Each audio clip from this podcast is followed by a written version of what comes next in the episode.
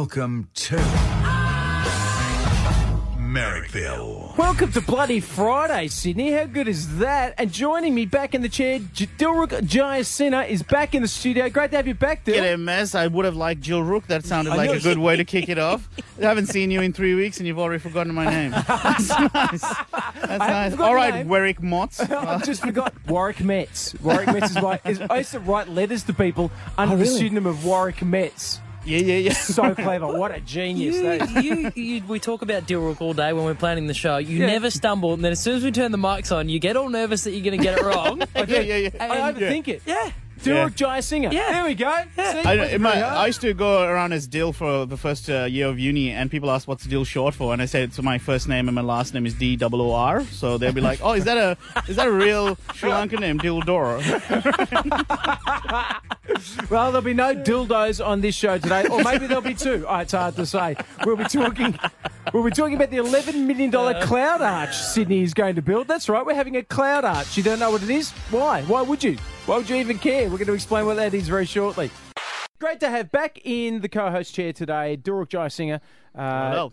Dil, great to have you back here, and I want to kick off the show with a kind of interesting thing. Like each each day when we do the show, we kind of Mm. look around the world and see on news sites, you know, what's going on. Uh, try to avoid some of the clickbait. yeah, Um, the hot topics. yeah, exactly. And unfortunately, there is a lot of kind of clickbait out there, and normally we just kind of you know gloss over it. Mm. But today there was one which was it was just straight out said uh, world's hottest firefighter. Right now, normally, normally when we would see this, we would just go, oh, okay, Another calendar. Yep, Yeah. exactly. Those guys with a you know massively ripped rigs that have just got like an eight pack and like Mm. boobs like dinner plates, and you just go, man, I don't need to see that. Like, I mean, already, you know, you've you've got the rig right, you've got the great job, the ladies love you, don't necessarily, and then on further investigation, we actually found out the world's hottest firefighter was Gunn Narten. She's Hmm. a firefighter from Stavanger in Norway. So there's, Yeah. there's three levels of hot. Yeah, you, you got Scandinavia. You got Gunnaten. That sounds like a character from Game of Thrones. Yeah, like you know, yeah. we need to run this by the Council of Gunnaten before we decide on who the hottest firefighter is. I is. think she might have got out of Gunnartons. Well, they're Gunnartons. I'll tell you that right now. They're Gunnartons. And Gun- She's, Gunnartons she's, she's the one who comes to arms when the dragon shoots out all the fire. She's Yeah. there to sort it Oh. out. just. So Gunnaten, how what? So what's her story? She's a uh, Instagram I never- I didn't go- celebrity. I didn't get She's, that far. she's I an didn't- heiress. She likes long walks I've along got the no idea about this human being. I literally saw the picture and just went, right, boys, let's we'll get this on air straight away. let's get this on air now. This visually appealing news. thing will be perfect for a non-visual medium. Yes, what Yeah, I'll do is yeah. I'll get Dilruk on and we'll look Yeah. at this picture for about It's the- five minutes. Welcome to the Gun Show, right? That's exactly. Gunnarten is a firefighter in Norway, and she has got um, about a hundred. Well, earlier today, she had 114,000 fans on Instagram. But I reckon that's up around about 19 million now. Yeah. Um, and something, something, something. She said she wants to something, something, something.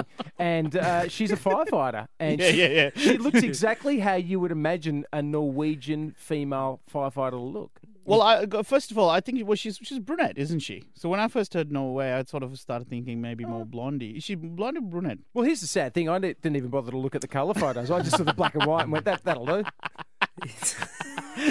What's Black your what's white, whatever. what's your People no, can no- check out people can check out the photo of Gun on our Instagram Oh, page, put it Merrickville up. FM. What a bunch of sex pests we are. I've tagged you in it. of course. And her. Thanks for bringing me into this episode of the show. Um, how's your how's your Norwegian accent? Because you reckon Uh, is it a little bit like Dutch? Because if it's a little. Hello, good. Hello, good nothing. it's a bit of bit of Lawrence Mooney's Rudy. It's, it's got to be Rudy about it. Should we go and get some mulled wine? Yeah. Sit there and drink mulled wine. Look, here's the thing, right? Is that I think there's an interesting conversation here about Mm. what people think is the hottest profession. We're going to open up the phones in a second because I I know that women think that um, guys like firefighters, obviously, you know, the ones that do the calendars are like, you know, Yeah. like they're kind of the hot The sort thing. of the stereotype that Yeah. even even in like male strippers, you always think you know firefighters sliding down the pole, all the euphemisms. You know. so but there's, yeah, Dill's given that a lot of I know, thought. I know. He's, he's on it though. He's there. But there's also, you know, there's all those other professions. Like I know that you know a lot of women do find pilots attractive. You know, um, obviously Yep. not Tiger Airways, but you know, like the other, because they just roll up in a pair of tracky pants and a wind sheet that says Everlast on it, and they go, "I'm fine, you're playing." No, I'm only joking. That they're far more professional than that. But I, I think it's there's a it- the conversation there about what is the most attractive profession, not necessarily the most uh, attractive uniform, because I think you, you've got to be careful because you try and live the fantasy, and you can get yourself in trouble, Dill. Because years and years and years ago, when I was a young man, I uh, met this girl at a bar, and uh, she told me that she was a nurse, and I went, Okay, yep. So I'm a 20 year old man. I, in my mind, I've just gone, she's a nurse. She Yep. is the girl from Blink 182's record cover. That's- Right, right, Rob. She probably- Lindemulder, whatever her name. Janine Lindemulder. That's the. Uh, Wow, the, the fact that you know her name, Dill. as, soon, wow. as soon as that came out of my mouth, I went, "Oh no, you've dug yourself a hole, you champ."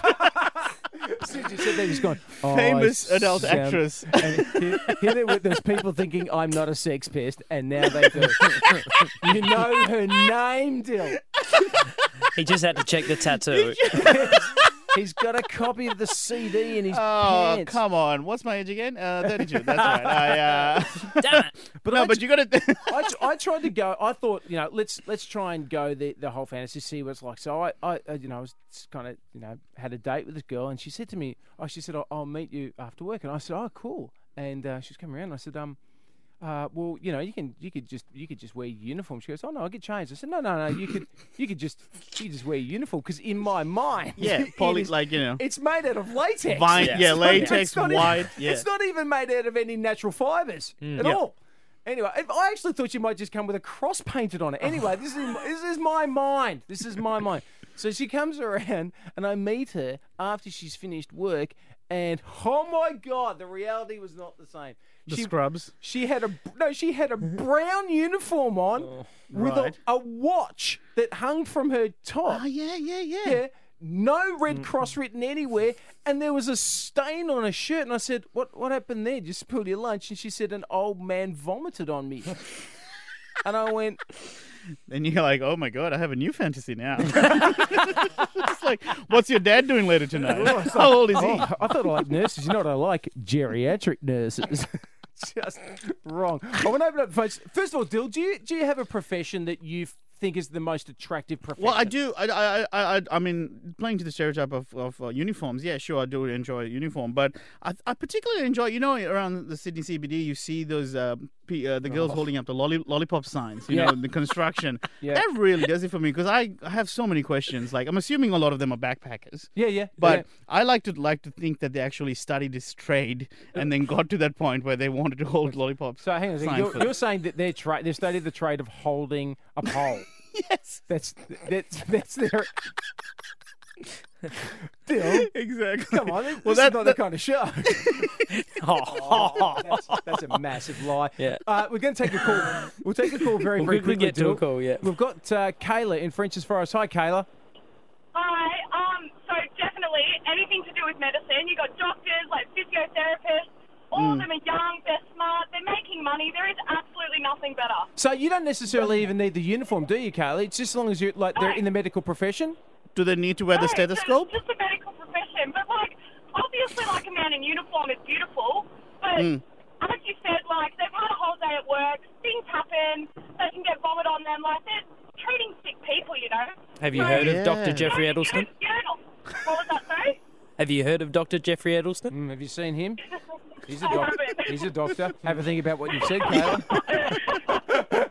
Well, Be tell careful. after you finish. Well, Anyway, but yeah, medicine. Kayla, Nothing I, better. I think that's fantastic that we at least sort of open up the topic of conversation. Kayla's gone, right, they need to know about medical su- staff and, and surgeons Yeah. right now.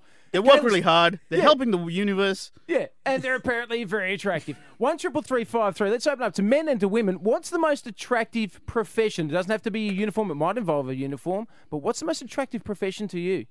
Talking to you on one triple three five three about the professions that you find attractive. Uh, we do a lot of research at this show, a lot, and we saw a picture of a Norwegian firefighter and went, "Let's do twenty five minutes of airtime on that."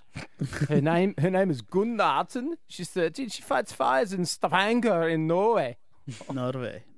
Just- yeah, you need to clean the microphone after that. You just spat everywhere. just. It's not a euphemism. That's the. Uh, Dilruk finds Dilruk finds the the uh, the paddle pop the lady what do you call it the lollipop ladies who The do paddle the pop line. paddle pop line. Drag the them. paddle line, yeah. Chad Kroeger really does it for me.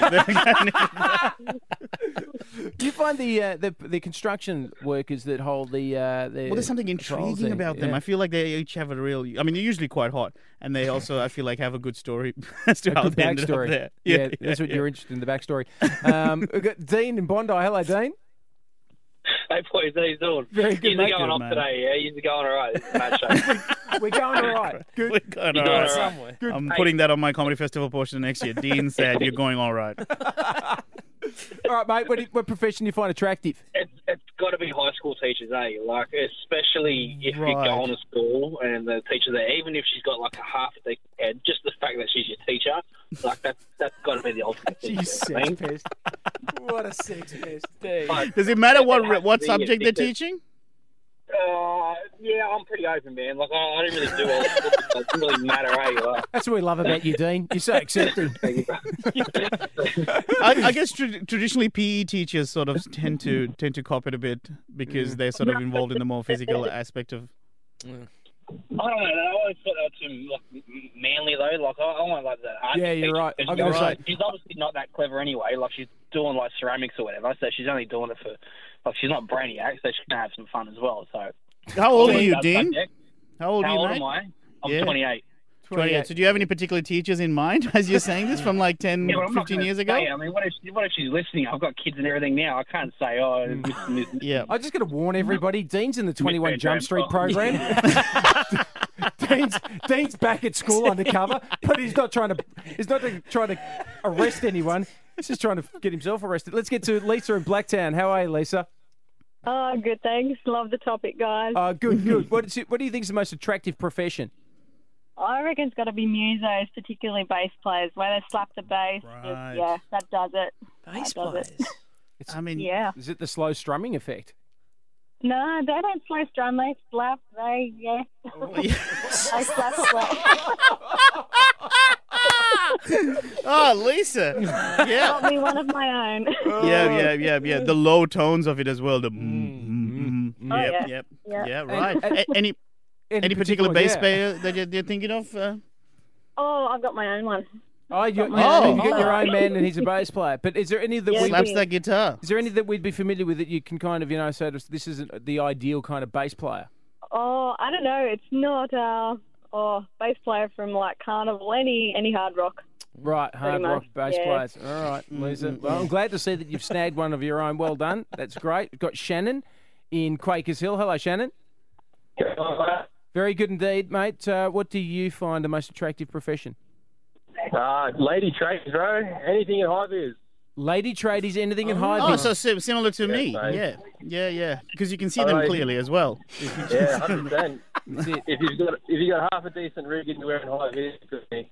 If you've got half a decent rig, it's it's more attractive in high vis, is what Shannon just said.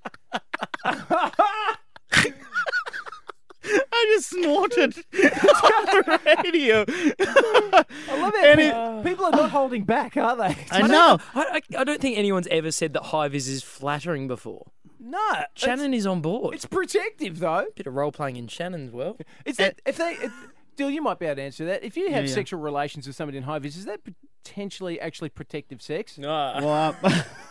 Well, you're taking all the precautions. Yeah, I think um, It's a hard hat zone. OHS will be happy about it. Uh, Liam said it's a hard hat zone. You'd hope so. Otherwise, you need to get some Viagra. Uh, Rowan in Stanmore. Hey guys, how, Very, how are you? very good, mate. Good, All right. thanks, What, Rowan. what profession do you? What profession do you find attractive? Thanks for letting me on. You, you sorry, I got a bit of a stutter, but thanks for letting me the opportunity That's to all be right, on mate. your show. Steam cleaners.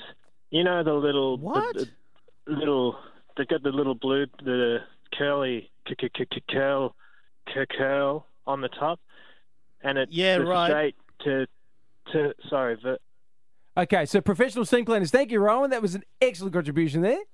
So, uh, but, but Rowan, just explain to me. You mean the like the people who come to your house and professionally steam clean the carpets? no the steam c- c- the the the you know the curly the dry cleaners. Yeah, no, the steam, the the step, uh, uh, the the, you know, the little bit on the top, the little blue bit, that uniform. Got no idea what you're talking about, Rowan. But you're, you're making me. F- I'm afraid that uh, you're Yeah. making me frightened that I might have to use the dump button because I'm not sure. We're going to check sounds off like air and we're going to find out and get some clarity. Let's move to Dave very quickly. Dave and Panania, hello, mate.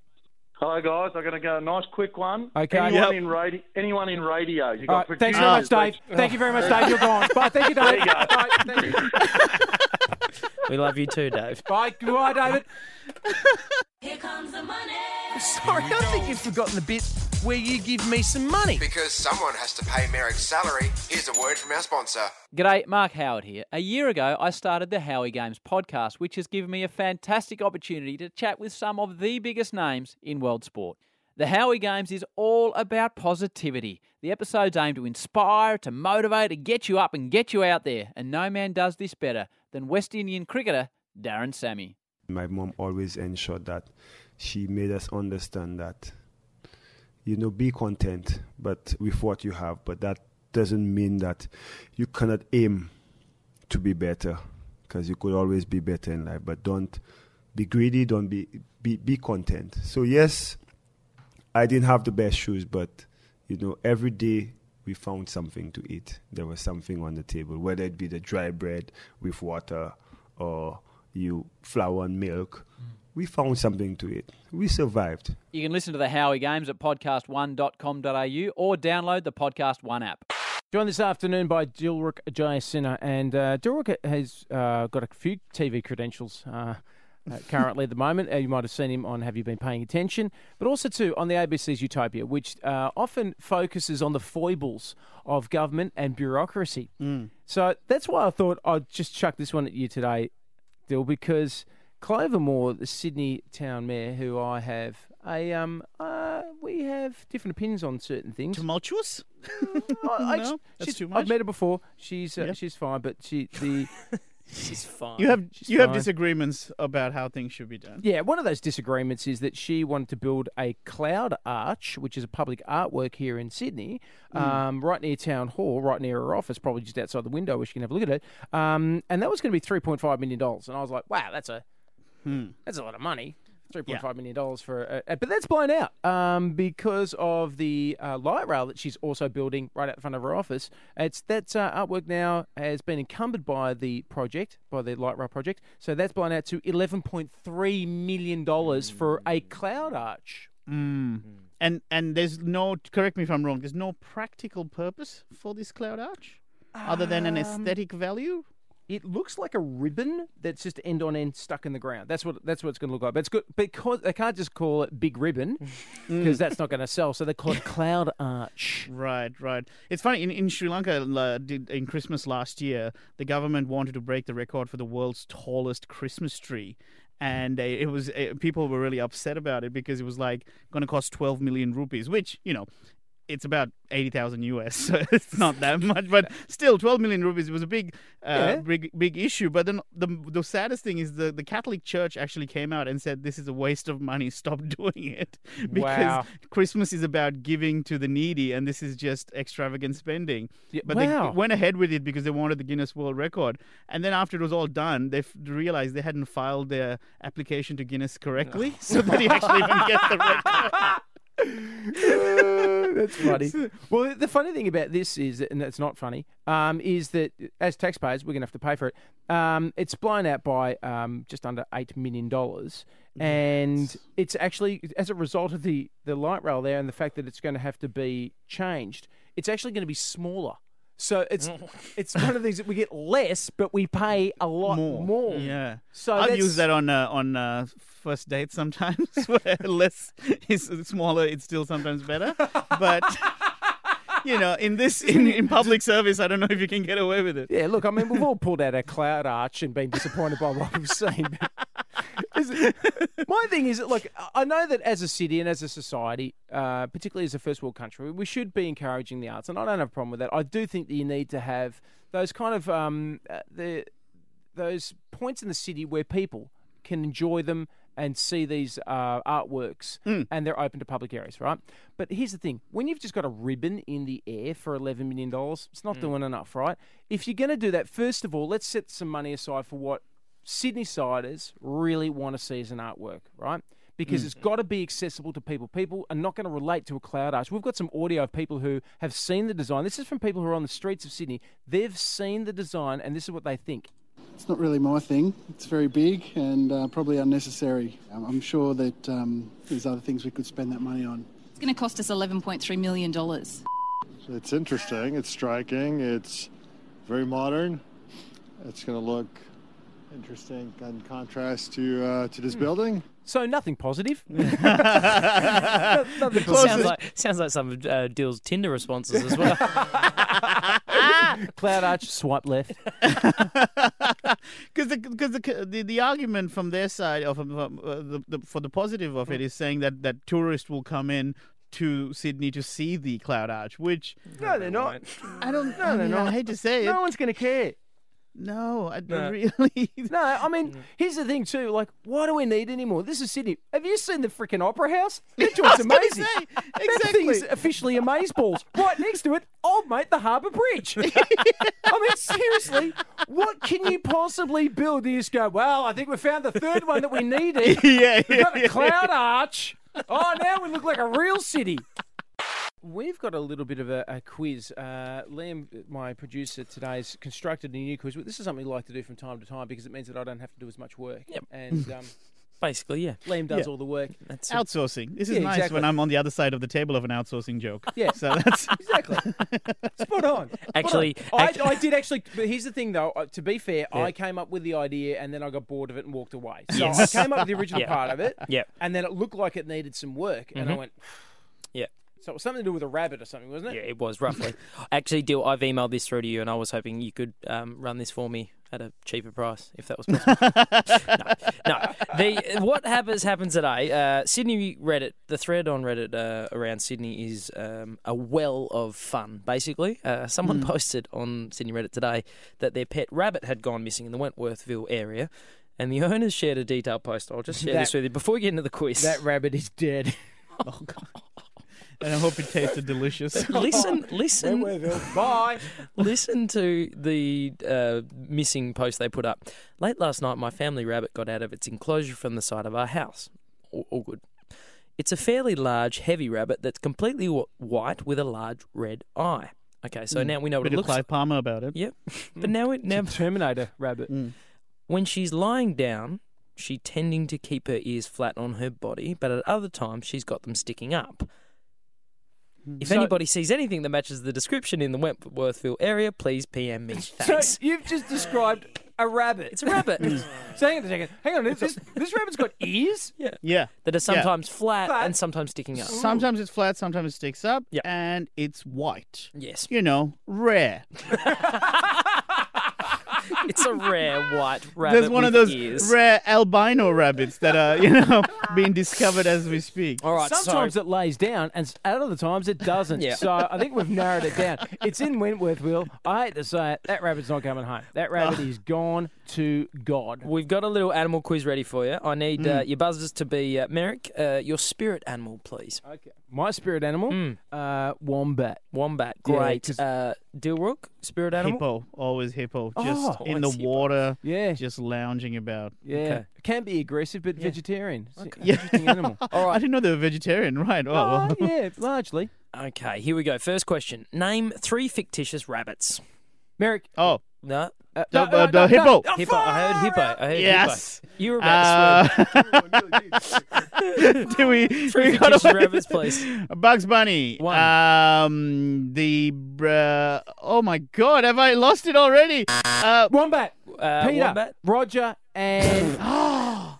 yeah, Peter, Roger. yeah, and, Roger. Yeah, and Bugs. Correct. Correct. Well done. He's back. Not that I'm competitive, Jill. You said Next, next question. Here we go. A male rabbit is called a buck. A female rabbit is Mer- called. uh, uh, Wombat Doe. Oh, Oh, what? Dilruk, you get to uh, hear the rest of the question. Yeah. A male rabbit is called a buck. A female rabbit is called a doe. A young rabbit Oh. is called a what? Uh, Hefner. The, um, Uh, no, it's called. Uh, It's called kitten. Hefner candy. it's called Hefner candy. Uh, uh, called- can I can I have a go? No, you can't No, because yes, I just can. said the answer. I just. It's not a kid. What It's a is it? kitten. A kitten. Yeah. A kitten, really? I think it's a Yeah. kit. Or a kit. A kit. Kid or a kitten. Well, I corrected you, so I was right. Oh. Next question. What is un- What is unique about the following phrase? The quick brown fox jumps over the lazy dog. Hippo. Yes, hippo.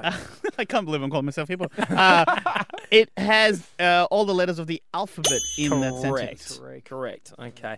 One apiece. Here we go. Are we re- is this- so we're doing a rabbit quiz. We're doing an animal quiz.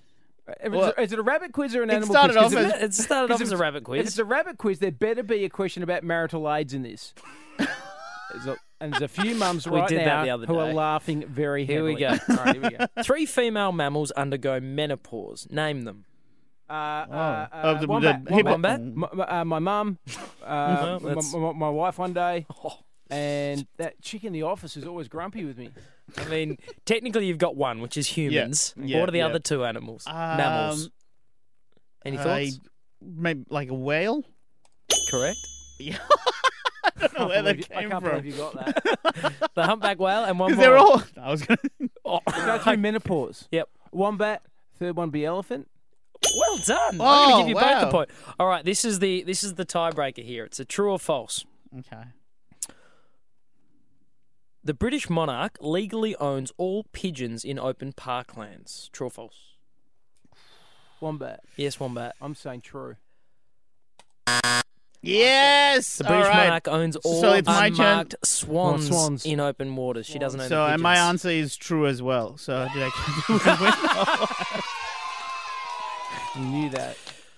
Disappointed Swans. So that's an You know interesting why? fact for me. You know why? They, uh, just very, very quickly, Dill. The reason why? Well, no, because this is interesting, uh, and if it's not, it's boring. So it's going to be one of the two. Right, because got the campfire ready. Sit around, kids. So way back in the day, at the, the Renaissance, there was a, a very, very strict food hierarchy that was really underpinned by birds and what birds you could eat and how you could eat it. And aristocracy could eat certain birds that poor people couldn't eat, right? So as you went further up the chain, you Yeah. could you would eat them anyway. So at the top was kind of like swans. They were like they were regarded as the highest form of it. And then during the war, dur I think it was the First World War and maybe even the Second World War, there was um, uh, food shortages, huge food shortages.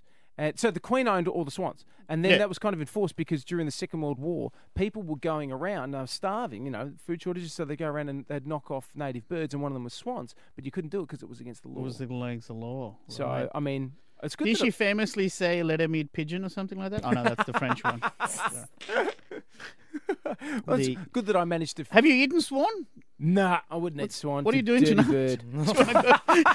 bird. Let's kill an ibis and eat it. Oh, 20 bucks says we. No, okay. No, we've been told that's. Dilruk Jayasinha. Always, always good to have We'll you see. in the He's- studio. Dill will be back in next Friday. Oh, see you next Friday, Dill. Uh, excellent, gentlemen. I'll see you Great chat. then. See you then. Here comes the money. Sorry, I think you've forgotten the bit where you give me some money. Because someone has to pay Merrick's salary, here's a word from our sponsor. The following is an official announcement from the Australian Government. Over the past few years, thought crime has reached record levels. Subversion is rife. Our enemies are everywhere. Trust no one. Luckily, there is an answer. Peter Dutton. No, not Peter Dutton. Thank God. Introducing a new series on Podcast One that interrogates the real threats to Australia, like John Safran, Rob Sitch, and children's author Andy Griffiths. Oh, God, I love those treehouse books. Who will survive? Who will fail? Introducing Extreme Vetting with The Chaser. The Chaser. The only show with the power of life and death over its guests. Listen at podcast1.com.au or via the Podcast One app. About 45 minutes away from Triple M's coverage of the footy tonight. So much to discuss. A big day in footy, big day in sport. Ryan Girdler, Dan Ginnane join me here in the studio. Gentlemen, welcome. Boys. Hey, Right, boys. Let's kick off first of all with uh, the big story of the day because I know you guys will cover off tonight's games uh, later on with the call and obviously you know throughout the, the evening with commentary. Laurie Daley axed as the coach of the New South Wales Blues. Big story. Surprised? Not surprised. Yeah, a little surprised because they had a they had a meeting just after the series was completed, uh, and they said that uh, you know they were taking into consideration, obviously you know where Laurie was and, and, and where they were as a sort of board moving forward with the New South Wales Rugby League, and I kind of thought that it it was then going to sort of be left up to Laurie, who you know has had five series. He only won one of those series, but you know we know what a competitor he was, what a great player he was, and and I got the feeling from the board, Dan. I don't know if you're the same that it was going to be left up to Loz. Yeah. Well, George Peponis, uh, days later, basically in the heat of it all, said it's uh, we have no intention of letting him go. But then that's when the Dugan I think Ferguson Yeah, yeah. story came out, and Yeah. I reckon Gerds that Yeah. was the tipping point. I Even though it's not Laurie's fault necessarily, they've thought "W- there's a problem here. We've got to do something about it. I- I'm with you, Dan. I think you know you got to. Sometimes you got to look at the group of people that you're coaching, and and you've got to pick the right coach accordingly. And maybe they just need a firmer hand. Not saying that you know if they had a really experienced core group of senior eh, senior players at New. South Wales that have been there a long period of time now and had been successful, maybe you could go in with someone that was a little bit more experienced. But it seems to me that New South Wales needs someone now with that firm hand, with the experience that that they get the message that you know even if it's not directly said to you three days before a game or five days before a game, we're trying to win a series for the you know our second one in eleven years. Yeah. Let's not go and get on the beers on Yeah, our yeah. day off, even if that's not said because you wouldn't think it was. It would need to be said. Yeah, yeah. You, the message has got to be clear, and, and and unfortunately the players didn't get that message. So I mean, look, obviously we know about the Ferguson uh, and Dugan issue there, and that's obviously uh, that's hurt Laurie there in in any way. It was always going to come back and haunt him to some respect. But why is it the timing of this now? Do you know what I mean? Obviously, that, that kind of broke a, a while ago, Mm. and you know we're about to go into finals footy. Why they? Why wouldn't they wait till the end of the season proper, uh, the home and away season? Why wouldn't they just? Why is the timing now? It seems odd. I have no idea. No. Well, they did their inquiry. Obviously, it finished. But I'm with you. There was no need to rush it. Uh, I suppose they're going to go and find someone now to There- do it. I think that Is might what be is? it because you know there's a fair bit that goes to the role with the junior development and and, and potentially I think Mez and this might be if you read between the lines lines they might actually need to get someone that might be involved in an NRL club now Yeah, and then they might need to give notice. Do you know what I mean? I mean Yeah, yeah, there's some Create- candidates create out there. Everyone's space. talking about Brad Fittler and. But again, Freddie would be do a great job, but with the right group of players. Is this Yeah. the right group of players to put Freddie in charge of to win the next series? I'm not so sure. Yeah. Also, too. I mean, you think about it. He, he, Laurie was up against possibly the greatest Origin side of all time. You know, playing against Absolutely. Yeah, but Mez, they should have won this series.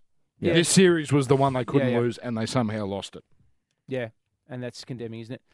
Uh, boys, let's move on to the big match on uh, Sunday, of course. The Dragons and the Panthers. What a game that's What gonna a be. game, yeah. That'll be chockers at Pepper Season Stadium. defining. Yeah, yeah. Uh, Is was that what you're talking about? I was actually thinking about a slightly bigger one. Oh, Uh, Manly Warriors. That's yeah. going to be a good game That too, should because be. Manly need to win. Desperate. They're going to be desperate. Uh, Colin McGregor and um, Floyd Mayweather, of course. I think it's, it's probably going to be around about two thirty, three o'clock. They reckon on Sunday afternoon. We'll see the, those two gentlemen step into the ring for the very first time. Cross codes. As I said to uh, somebody, it it reminds me a little bit of Alien versus Predator. In a movie sense. Do you know what I mean? You know, like that's what Yeah. they've done. Because like we Yeah. really liked Alien, we really liked Mm. Predator, and then we put them together in a movie and went, oh, It didn't know, work. So you don't think it's going to work, Mez? Oh, look, I, I don't think so. I, I think I think the purity of form for me. I like you know I quite like uh, mixed martial arts and, and I like boxing as well. I'm not a massive fan of either. I don't, I don't Yeah. live for them, but I like to watch them in their pure pure form. This is a spectacle. You know it's what? a I one off. You know what I think they should have done, Mez? You know, they they haven't got the mix right. You're right, but you know, when you do go cross codes, you need to make it work for both parties, and I just don't think it works for Conor. They should be able to kick with their right leg. Just their right. well, leg. you know, they, he. I just don't think it, it favours him enough. I mean, he's stepping into the ring and he can't use his feet. Or- he's a martial artist. Or Mayweather should be allowed to use his elbows. You see. One elbow. That'd make it more interesting, wouldn't it? Which it? one? His left one. I look. I think most people have got you know their money on the fact that uh, Mayweather's going to put Conor McGregor, not necessarily put him down, but he he will probably at least beat him on a points decision. You imagine because those hands are just too fast. Here's the problem: Mayweather is the greatest defensive fighter Yeah. ever.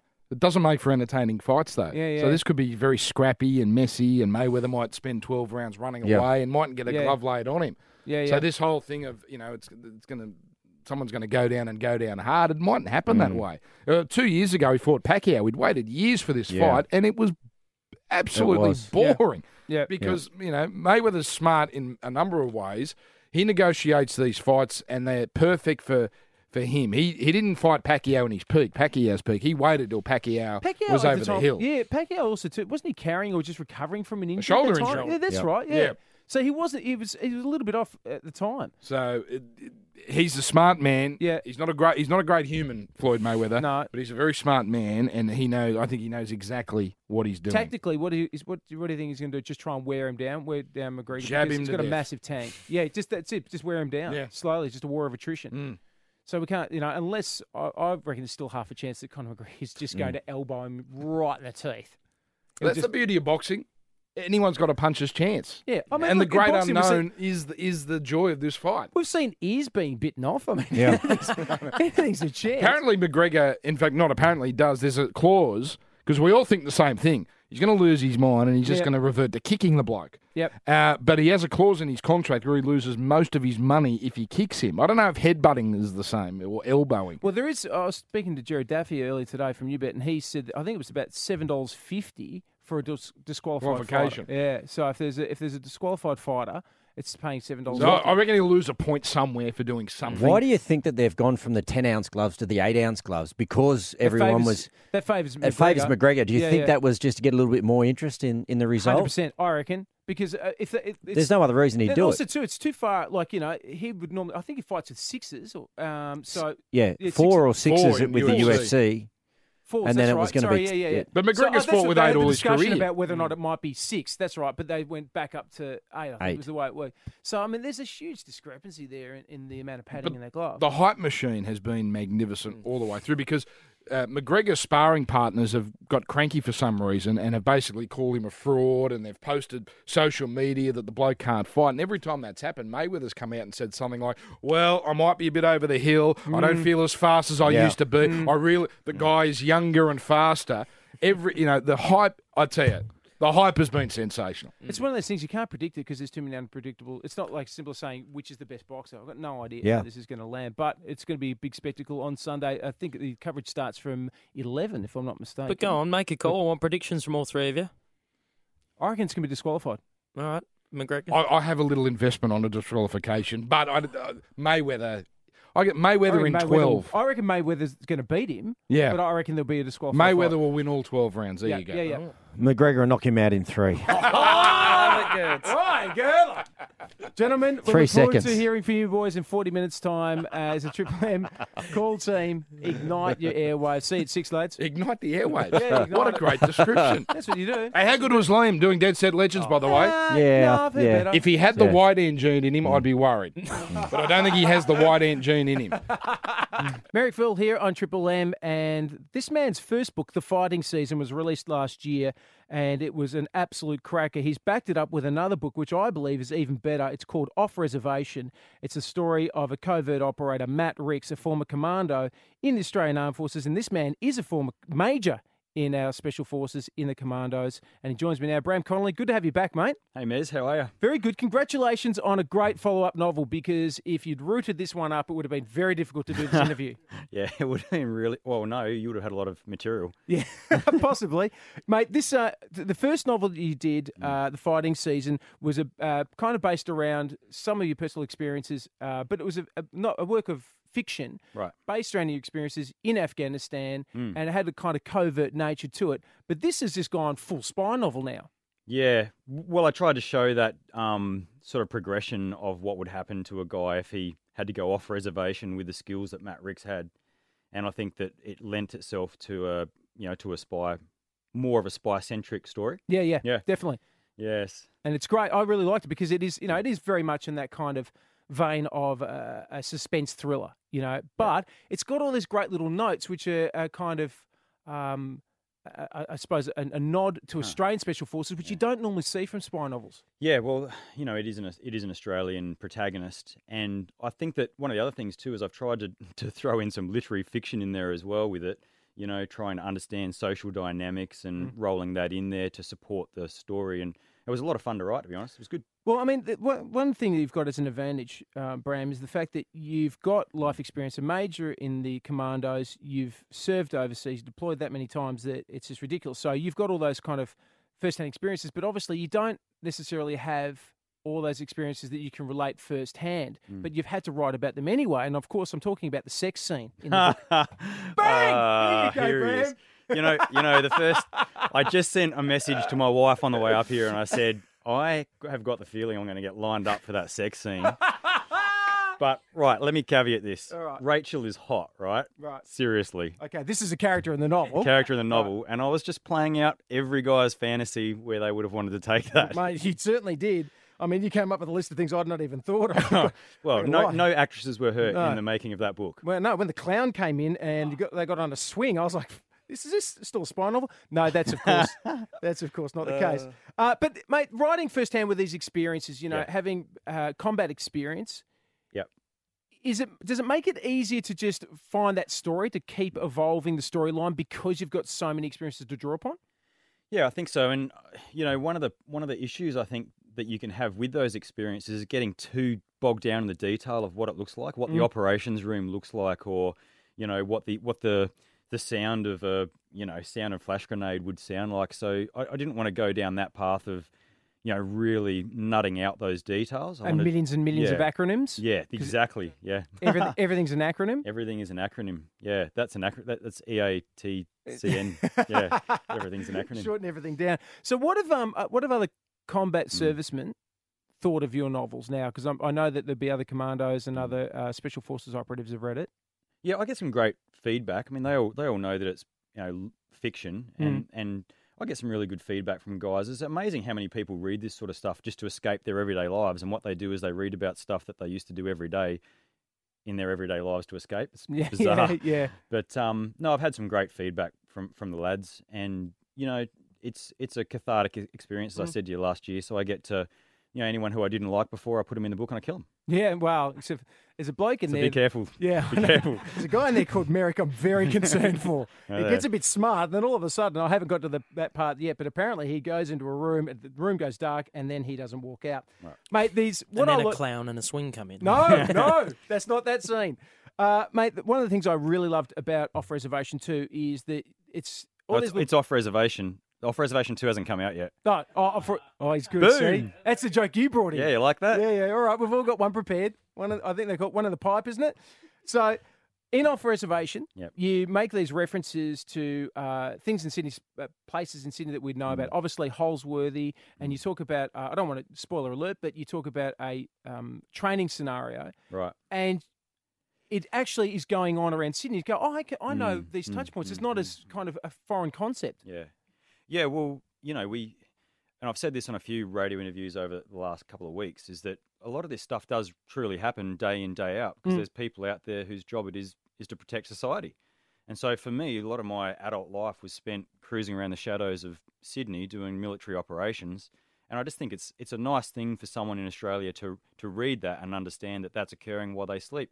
You know, there's Mm. bad there's there's bad men out there who do bad things to bad people. Mm. You know, but yeah, it's it's. I think that bringing in that um, sort of genuine those genuine scenes as well make it easier to relate to. Yeah. Yeah, and and then you know that, and you would see I quickly took it out of there and took it straight into Italy, so people can then get out of Australia and imagine themselves Yeah, yeah. somewhere else. Yeah, absolutely. I mean, Mm. it's not all, all based here in Australia. Um, obviously, it's quite an international novel in that respect. But it, you know, you do talk about some of those training exercises that are conducted in and around this area. Now, every, from time to Hmm. time, Bram, in Sydney, we would see Black Hawk helicopters Hmm. flying around. We know that they've come from Holsworthy. We know that there's special forces operatives on them doing training exercises.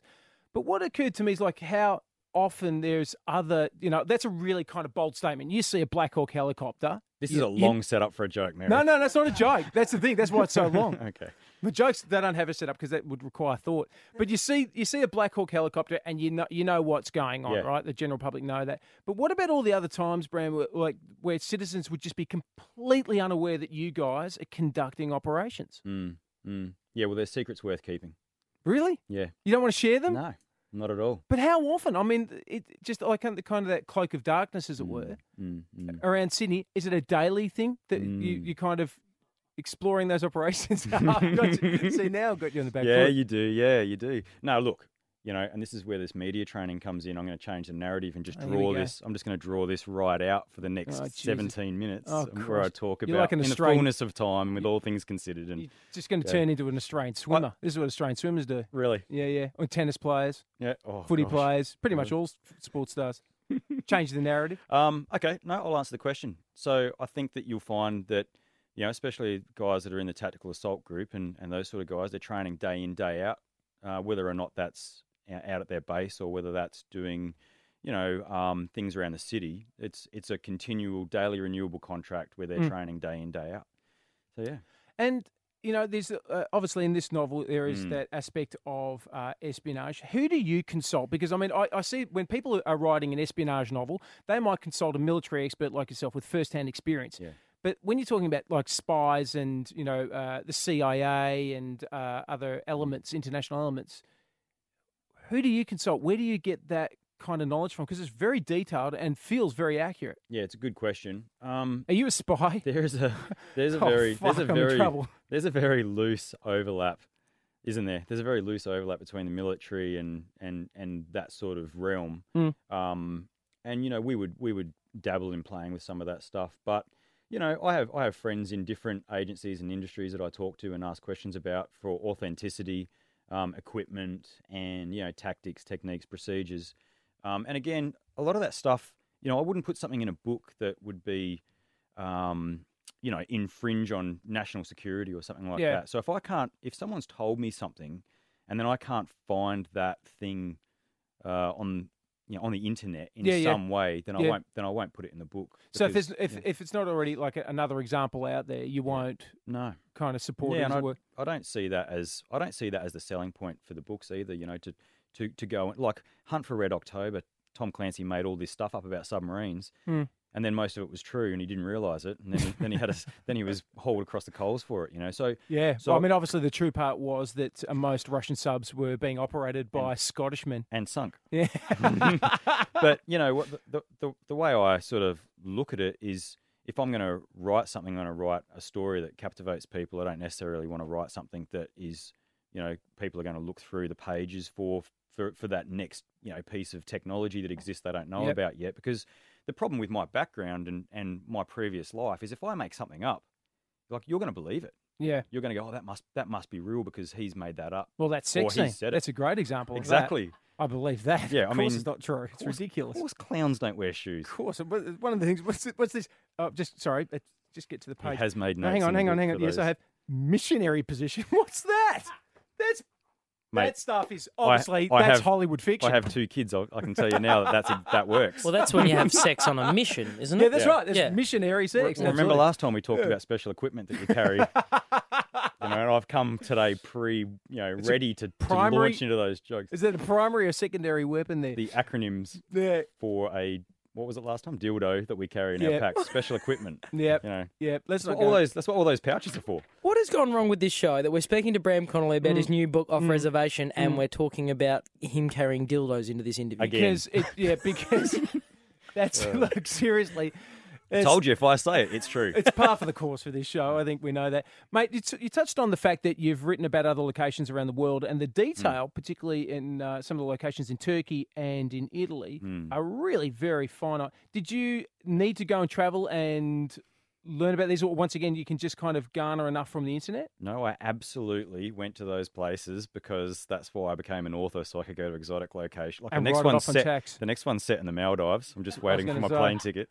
I was going to say, Um, have you going got to one? Greece in two weeks' time. I'm writing. I'm writing a book which is based at school this week. So yeah, so the, my next book starts in Las Vegas during Yeah, during yeah. Shot Show, Yeah. and it, and it's actually called 64 countries in 64 days. Yeah. yeah, It and they're in- all exotic. Yeah. Okay. That's that's the way to do it. So you did. You have to go over there and do some research Yeah. and Yeah, I did, yeah. Take notes. Yeah, well, the the scene in Abertoni, you know, if it's if there's a cafe somewhere and something's happening in a cafe, I've sat there and imagined it and started writing. Yeah, So that's that's how I do that. Yeah.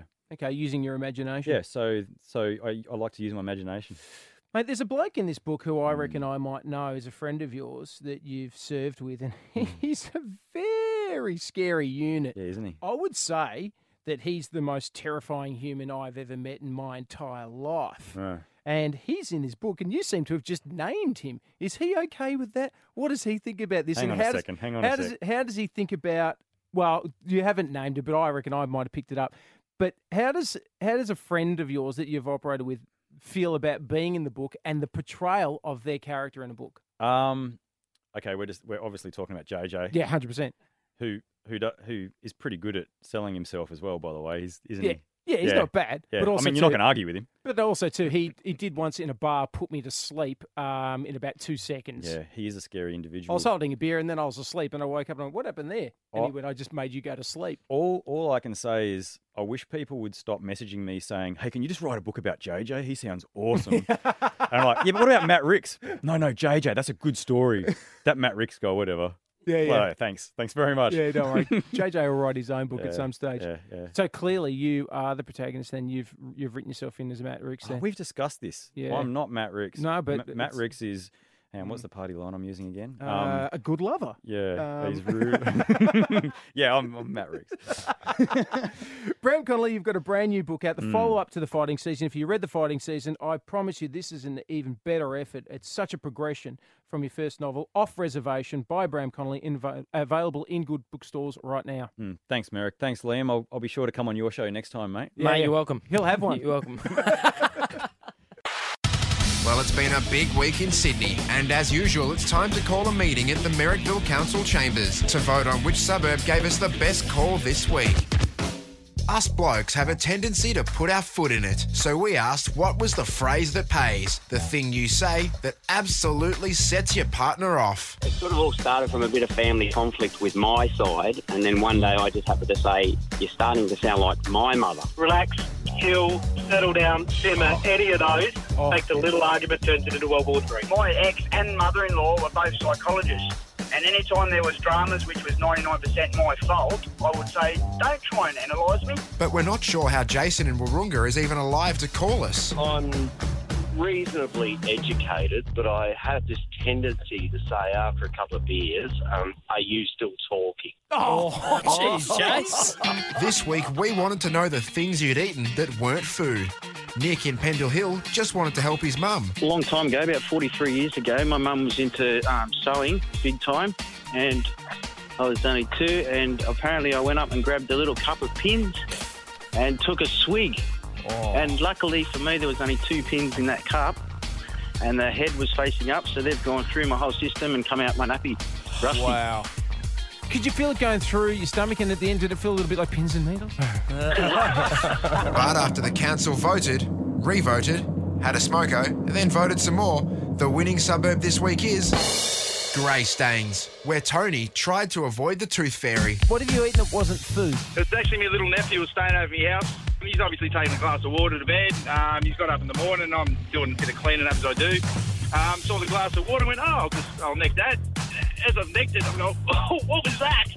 And I later found out it was his tooth that fell out during the night. Oh, Tony! You ate a human tooth? what the f- Thank you for visiting Merrickville. And be a Merrickvillian. Uh, Merrickvilleite. Merrickvilleman? Join us on Facebook or Twitter at Merrickville FM 104.9 Triple M.